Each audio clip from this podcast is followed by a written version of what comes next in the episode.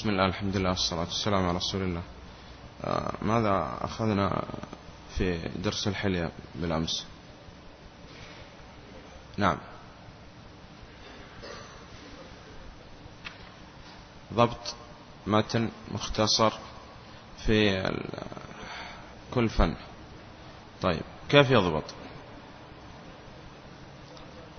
آه، نعم. أولا عرض على الشيخ. طيب هذا المتن مع شرح, شرح مختصر أيضا. يشرح له هذا الشيخ هذا المتن. نعم. نعم. كيفية التلقي؟ نعم.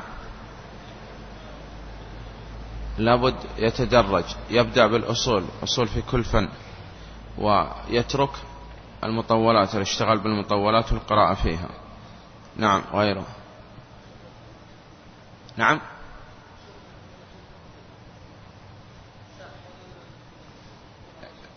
أي نعم على شيخ متقن. طيب. وغيره. نعم.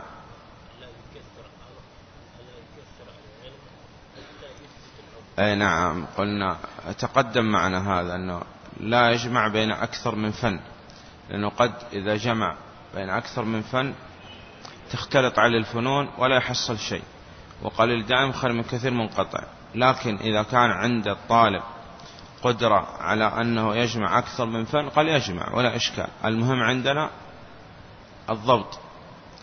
صحيح؟ نعم. والثبات أنه ما ينتقل كل يوم إلى فن. المختصرات قبل المطولات. التدرج وأنه لابد يبدأ أولا بالتوحيد. نعم. آه، إذا قلنا الأصل أنه يأخذ من الكتاب والسنة. ويعني قال أن يبدأ بحفظ أولا حفظ القرآن ثم ثانيا حفظ الأحاديث النبوية. وبعد هذا ينظر في كل فن يأخذ متن. إيش قلت؟ أي نعم. وإذا أراد أن يحفظ آه، متن في آه، متن من المتون الفقهية يحفظ متن الذي يكون يشتغل به أهل البلد. لماذا؟ قال لأن المتن الفقهي يضبط لك ويجمع لك مسائل متفرقة فهو يجمعها لك. وأيضا الناس يعني في هذا البلد اشتغلوا بحفظ هذا المتن. تجد نسخ تجد هناك من يعني يناقش على هذا. ولا بد أن طالب العلم يعرف الأمور الراجحة المرجوحة في المذهب السائد في البلاد. نعم. غيره. نعم. أي نعم. قال أي متن يختار؟ قال يرجع إلى العلماء الربانيين لا إلى الطلاب ولو ردوه إلى الرسول وإلى أولي الأمر منهم لعلمه الذين يستنبطون منهم ولولا فضل الله عليكم ورحمته لاتبعتم الشيطان إلا قليلا. والعالم هو الذي يعرف المتن الذي يصلح لهذا الطالب والله سبحانه وتعالى قال ولكن كونوا ربانيين بما كنتم تعلمون الكتاب بما كنتم تدرسون قال الرباني هو الذي يربي الناس على صغار العلم قبل كباره ويعني يمكن بعض الناس يعني قبل أن يحفظ أصول ثلاثة ويدرس هذا المتن وكذا يقول ماذا في هذا المتن؟ ليس فيه شيء وكذا صح كبير فائدة وكذا متن سهل يمكن لو أؤلف أنا أؤلف مثل هذا وأحسن. مثلا يقول هذا وألفت كتب بعد الأصول الثلاثة صحيح؟ لكن الله سبحانه وتعالى وضع لهذا المتن القبول في الأرض. ونصيحة العلماء بدراسة هذا المتن وحفظ هذا المتن دليل أن هذا المتن فيه فائدة. نعم. نعم الشيخ. أي نعم البداء بالتوحيد وهذا الذي كان عليه النبي عليه الصلاة والسلام حينما أرسل معاذ إلى اليمن وغيره وعليه بواب الإمام محمد عبد الوهاب رحمه الله.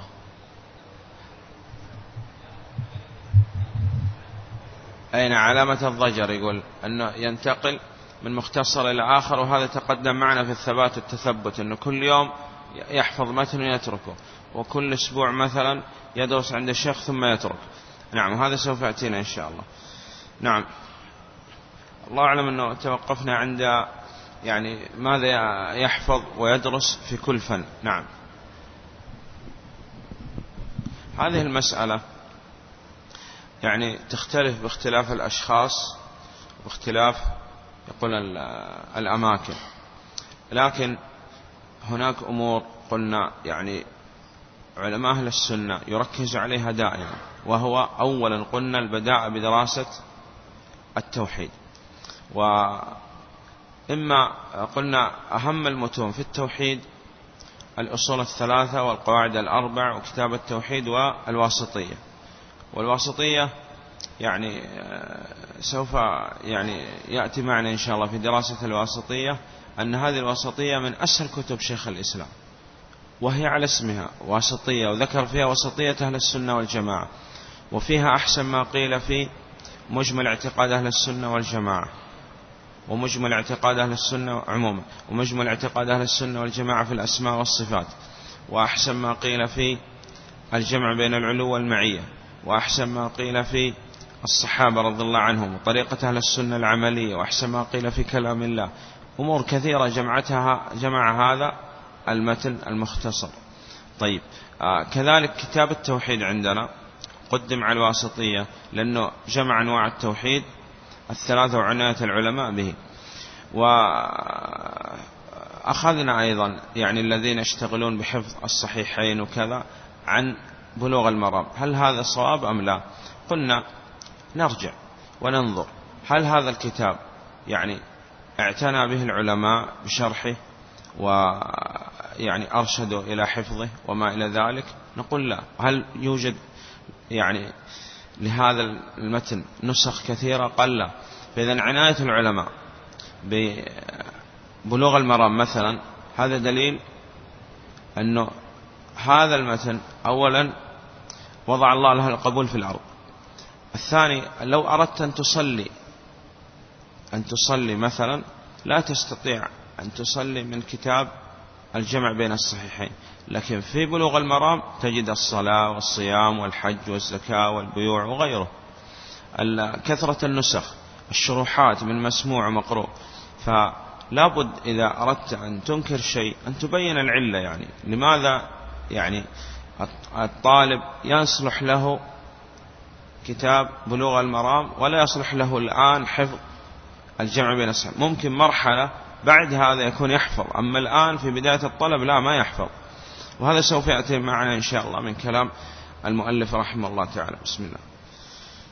بسم الله الرحمن الرحيم.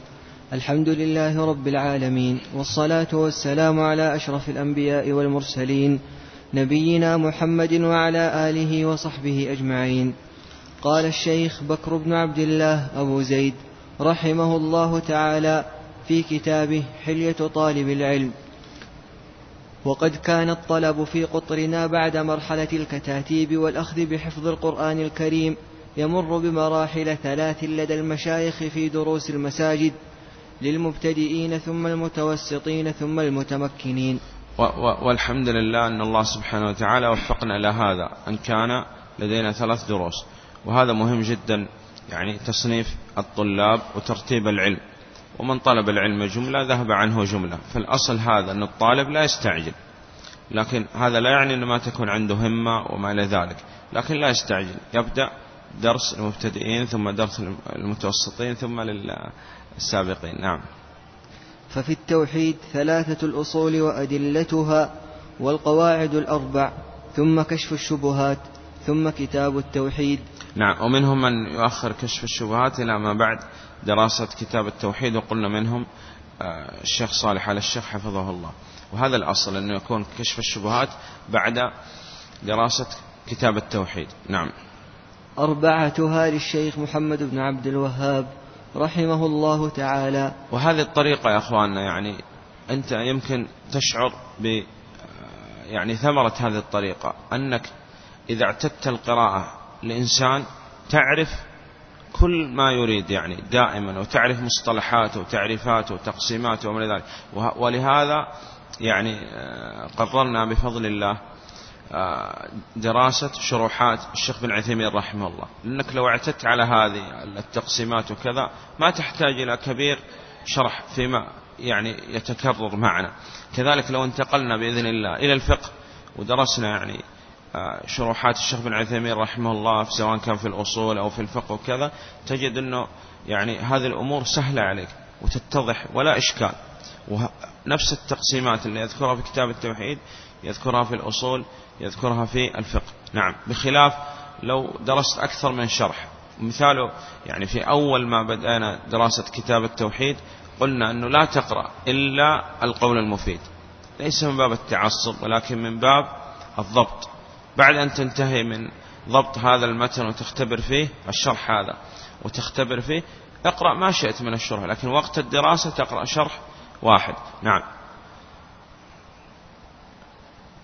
هذا في توحيد العبادة وفي نعم. توحيد الأسماء والصفات العقيدة الواسطية ثم الحموية والتدمورية.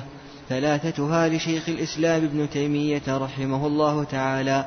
لكن لا يستطيع أن يبدأ مثلا أول ما يبدأ بالحموية أو بالتدمرية. نعم. ويقال أنه شيخ الإسلام توسط بالواسطية وحمى بالحموية حمى حمى التوحيد وبخاصة توحيد الأسماء والصفات ثم دمر يعني ما عليه هؤلاء المخالفين للأنبياء والرسل عليهم الصلاة والسلام بالتدمرية. نعم. فالطحاوية مع شرحها. فالطحاوية مع شرحها وبخاصة يعني المناطق التي فيها مذهب الأحناف.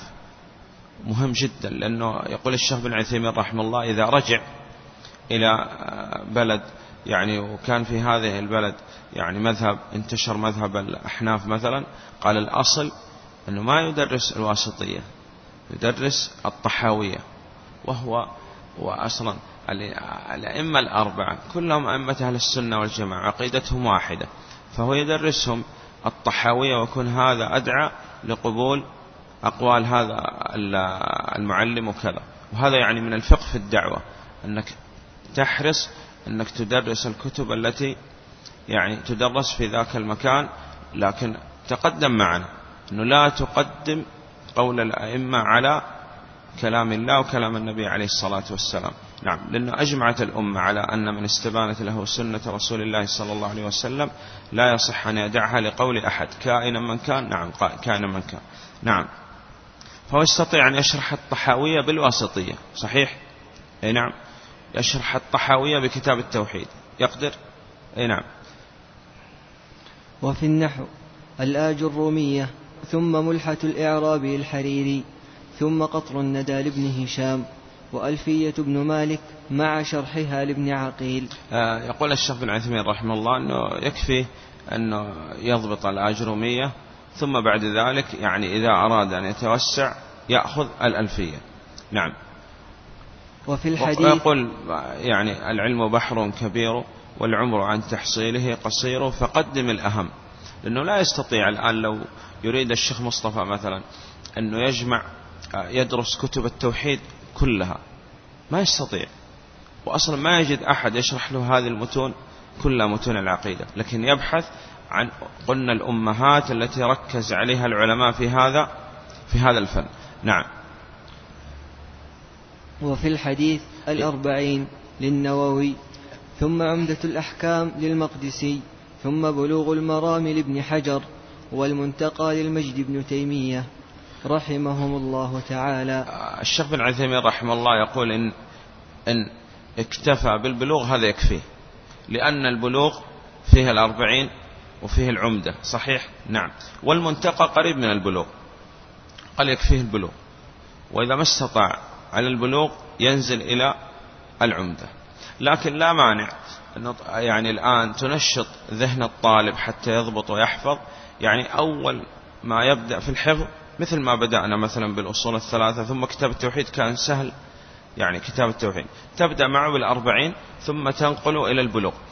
لكن يعني البلوغ الإشكال فيه يعني أصعب شيء في البلوغ التخريجات. قال هذا سهل جدا اترك التخريجات. احفظ البلوغ من دون التخريج. تخريج ابن حجر رحمه الله. اتركه. قال لا لا تنظر إلى التخريجات حتى يعني لا يعني يشق عليك الحفظ. فقال لكن تعرف تصحيحات وتضعيفات الشيخ الألباني رحمه الله على الأحاديث. هذه أول مرحلة في حفظ البلوغ أنك تحفظ البلوغ بدون تخريج. وتحفظ تخريجات الشيخ الألباني رحمه الله على الأحاديث صحيح وضعيف. هذه المرحلة الأولى. المرحلة الثانية عند المراجعة تستطيع بإذن الله أن تأخذ تخريجات ابن حجر رحمه الله. نعم.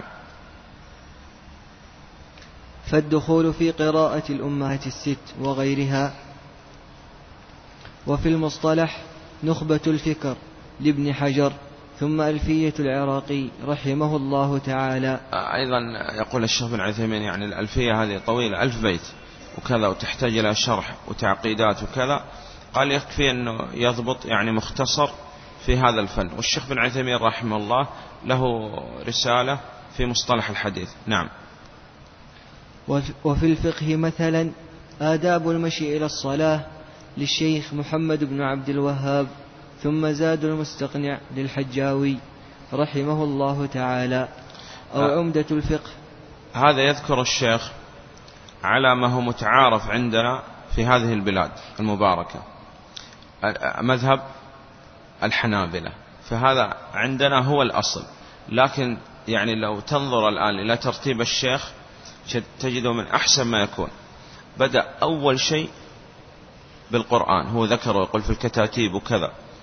ثم في الحفظ هذا أقصد. لكن في الدراسة التوحيد. صح؟ نعم. أول شيء ما يبدأ يعني بشيء قبل التوحيد. في الحفظ يقول القرآن ثم ذكر لك البلوغ. ثم بعد هذا تقول تبحث عن متن مختصر في مذهب البلد التي الذي أنت فيه. وأرشدوا عندنا العلماء إلى حفظ الزاد. نعم. واعتنوا به. نعم بشرحه. ثم زاد المستقنع للحجاوي رحمه الله تعالى. أو وتستطيع أنك تصنع مقارنة الآن. شرح الشيخ بن عثيمين رحمه الله للبلوغ وشرح الشيخ بن عثيمين للزاد خذ باب أو شريط في باب في أول باب لبلوغ المرام للشيخ بن عثيمين وشريط في شرح الشرح الممتع على على الزاد للشيخ بن عثيمين في نفس الباب. لو تسمع لهذا الكلام تسمع لهذا الكلام تجد فرق لأن البلوغ كلام من؟ كلام النبي عليه الصلاة والسلام. لا يمكن تمل من هذا. لكن الزاد كلام البشر كلام من ليس بمعصوم ثم يعني قد أحيانا تمل من سماع هذا بخلاف الأحاديث النبوية. نعم. أو عمدة الفقه ثم المقنع للخلاف المذهبي. آه، كان الطلاب يعني في درس الشيخ بن عثيمين رحمه الله يعني يسارعوا إلى أن يكونوا أمام الشيخ. وما يتأخروا هذا في درس في كل الدروس. والشيخ كان يركز على الحفظ. مهم جدا. يقول ذهب كل شيء وبقي ما حفظنا. ويقول هذا الذي يقوله بعض الناس أنه الحفظ لا يلزم كذا. يقول هذا كله لا ينفع. بل أولا لابد من الضبط والحفظ. ثم بعد هذا يعني يأتي عند إمام متقن وكذا يشرح له هذا المتن. فكان الشيخ في درس الزاد يقدم الحفاظ للزاد. واللي لا يحفظ الزاد يؤخرهم. فاعترض الطلاب على الشيخ بن عثيمين وأرسلوا له رسالة لأنه ما يستطيعوا أن يعني يتكلموا مع الشيخ وكذا. يعني توقير للشيخ. فأرسل له رسالة وقالوا يعني هؤلاء الطلاب الذين يعني أخرتهم ولا يحفظوا الزاد هم الآن يشتغلوا بحفظ القرآن ثم بعد هذا يشتغلوا بحفظ البلوغ. وأنت يا شيخ ترشد دائما إلى الحفظ أولا القرآن ثم البلوغ ثم بعد هذا الزاد. وهؤلاء من خيرة الطلاب. فقال الشيخ بن عثيمين رحمه الله قال هذا الكلام اللي قالوا هذا الذي كتب الورقة وكذا صحيح. أن أرشد إلى حفظ القرآن أولا ثم البلوغ ثم بعد هذا الزاد.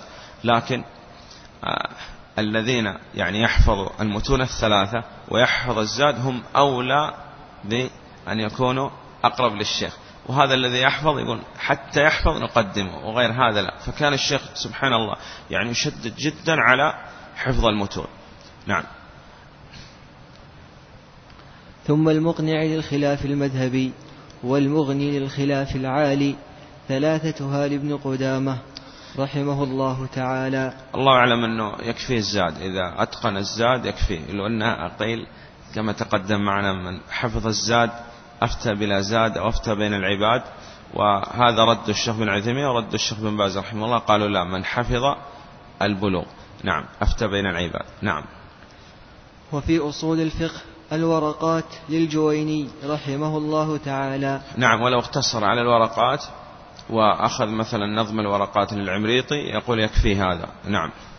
ثم روضة الناظر لابن قدامة رحمه الله تعالى. نعم.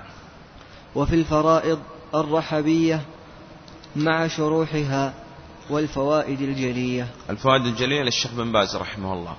والشيخ بن عثيمين رحمه الله كان في هذا الفن في علم الفرائض يقدم البرهانية. مع أن البرهانية والرحبية على المذهب الشافعي. لكن البرهانية أبياتها أقل والبرهانية تقريبا مئة وشيء والرحبية مئة وستة وسبعين بيت.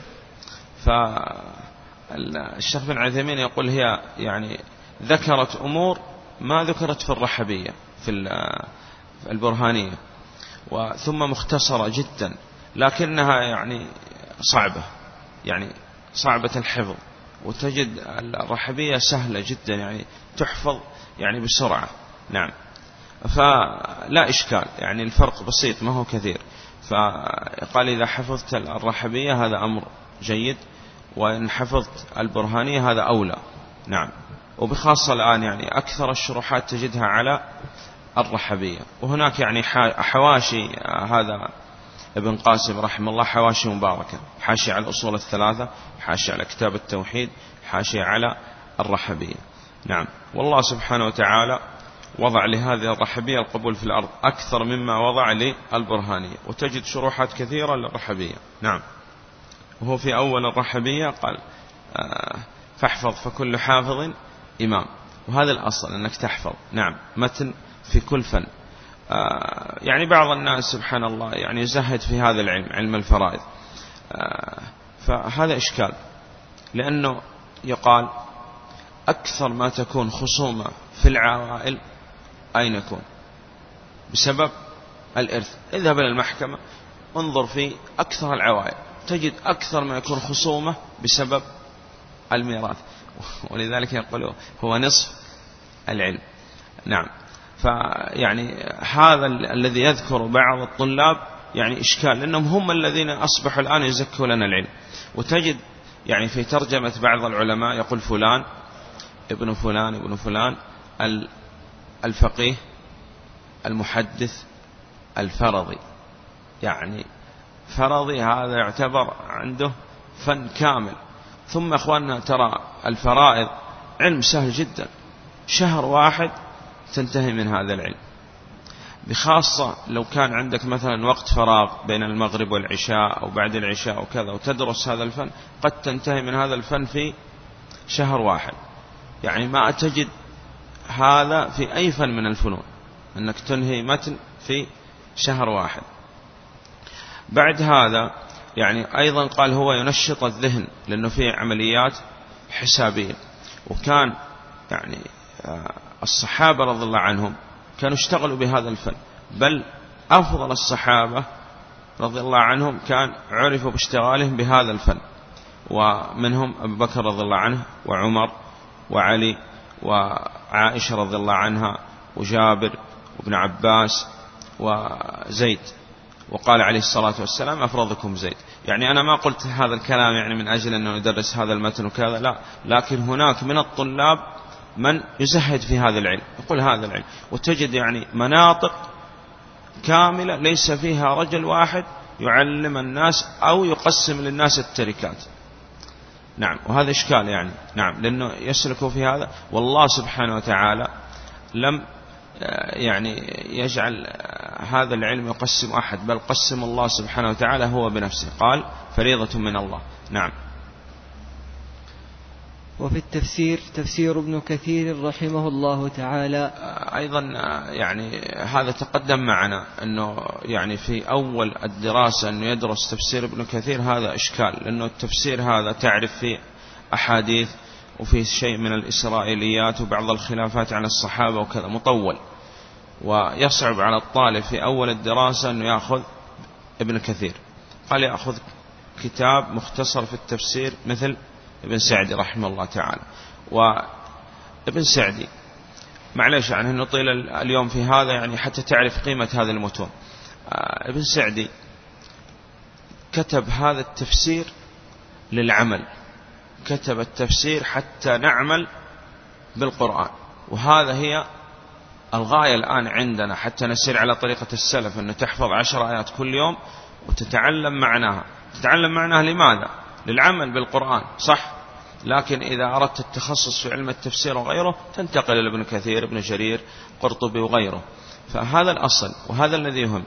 آه، أحد الدكاترة في الجامعة الإسلامية يقول في أول الطلب كنت يعني أقرأ في تفسير ابن سعدي ولا أقنع يقول أترك ابن سعدي وأذهب إلى ابن جرير وغيره ويقول الآن أنعم الله سبحانه وتعالى علي أن كنت يعني دكتور في التفسير.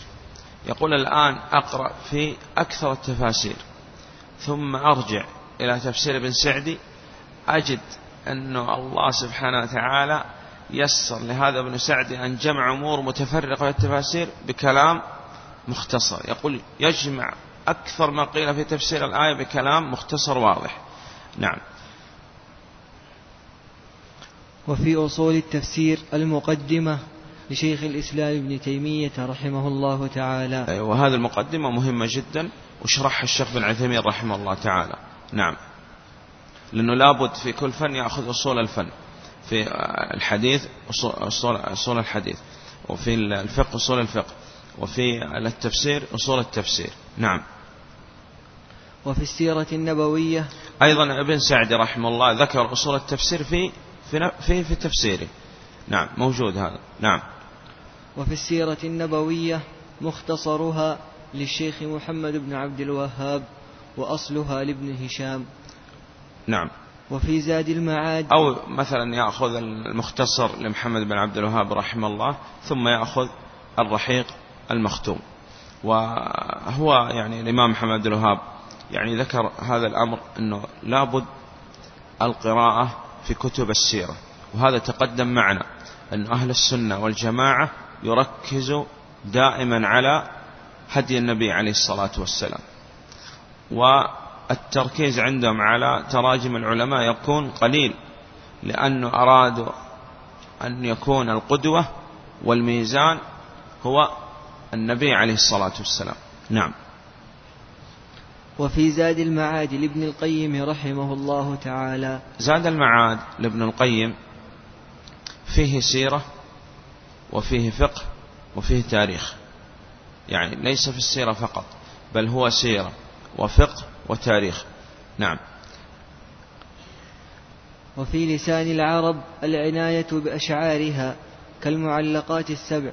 المعلقات سميت معلقات لأنه قالوا أرادوا أن يعلقوا هذه على الكعبة واختاروا يعني من أشعار العرب هذه المعلقات مع أنه يعني هناك يعني خلاف في بعضها هل يعني ما هل هناك ما هو أولى منها؟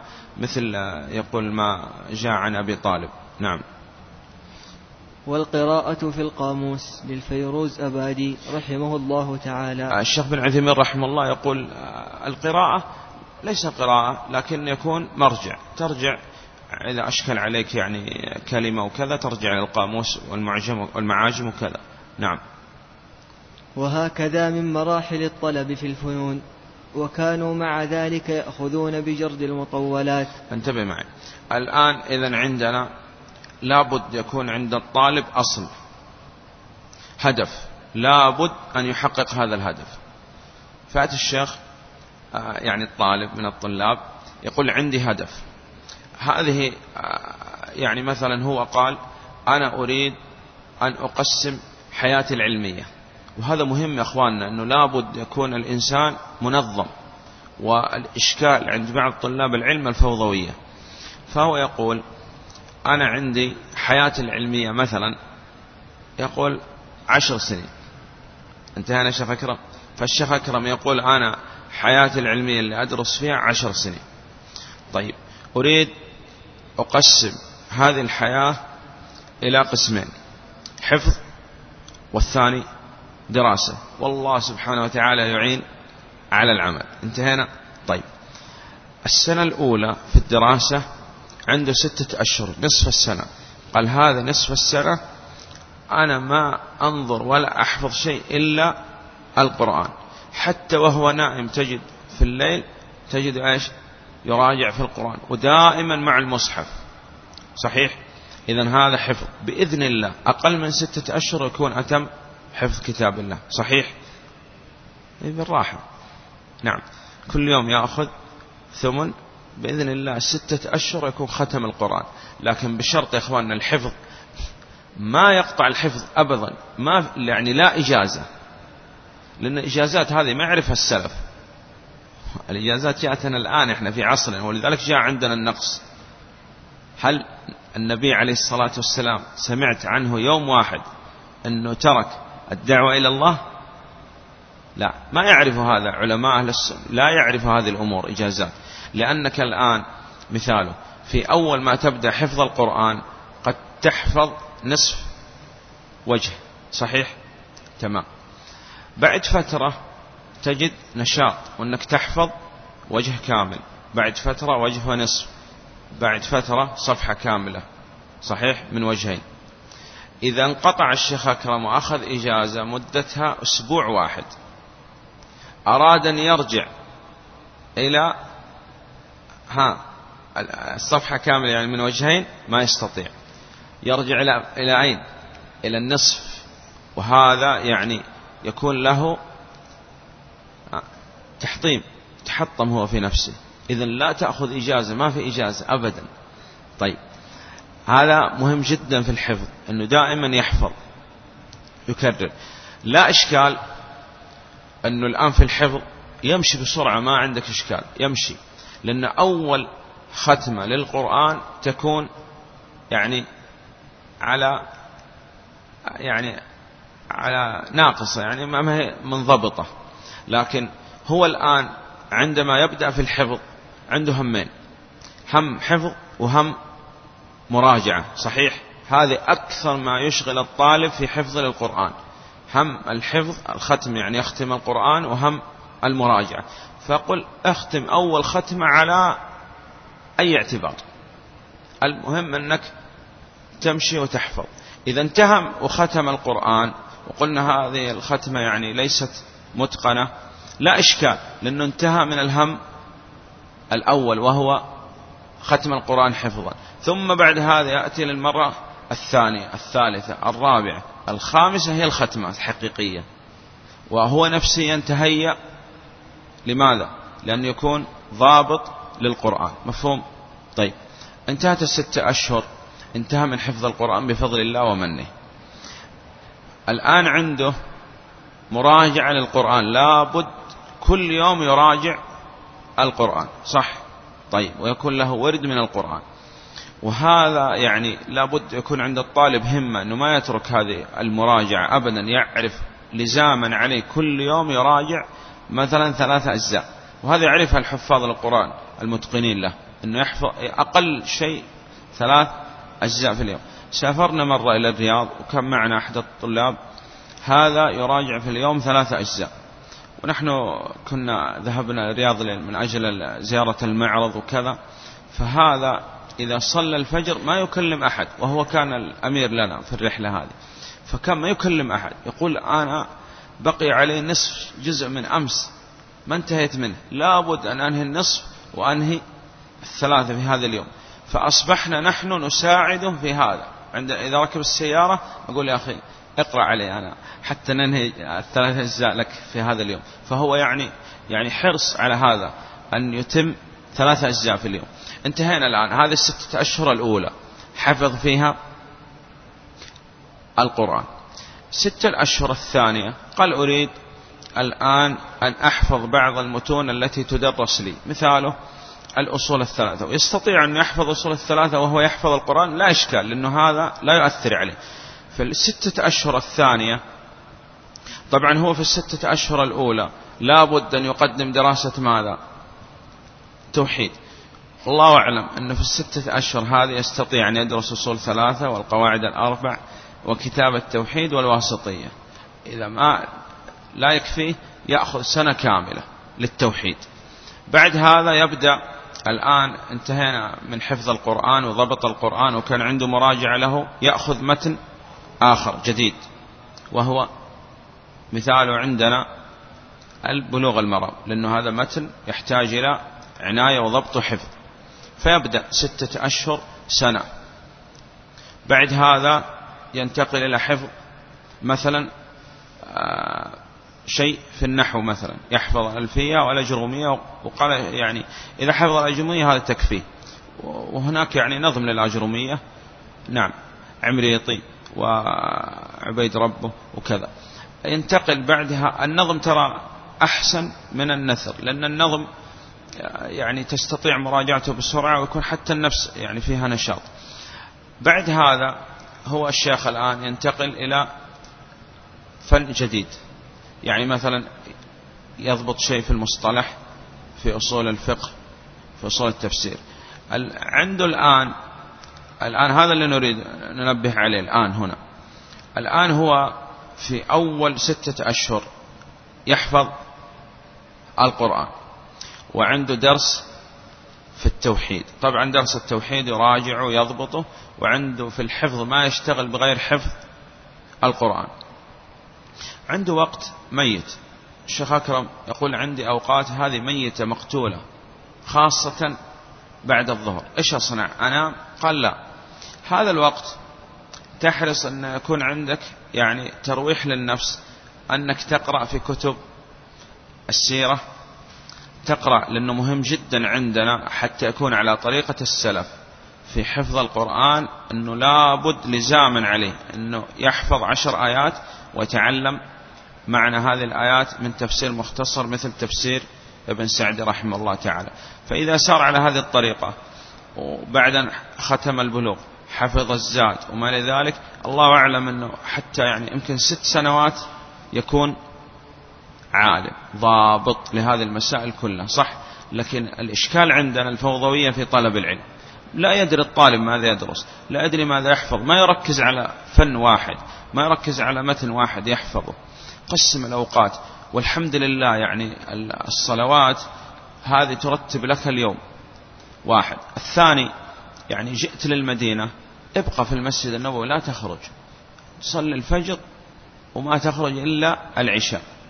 ثم بعد العشاء اذهب إلى النوم لذلك والله بعض الطلاب يقول لي أنه أنا لا أعرف النوم في الصباح أو بعد الظهر في بلادي هناك. منذ أن جئت المدينة وجدت الطلاب ينام ويرجع للسكن وبدأت أصنع مثل ما أصنع هؤلاء. يا أخواننا ما يصح. يعني ابقى في المسجد.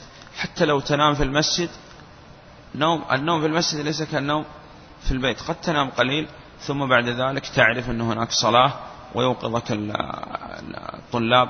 لكن لا تبقى في الحرم في مكان يكثر فيه من ينام من الطلاب. لا تبقى في أماكن فيها الطلاب يعني يراجع ويحفظ.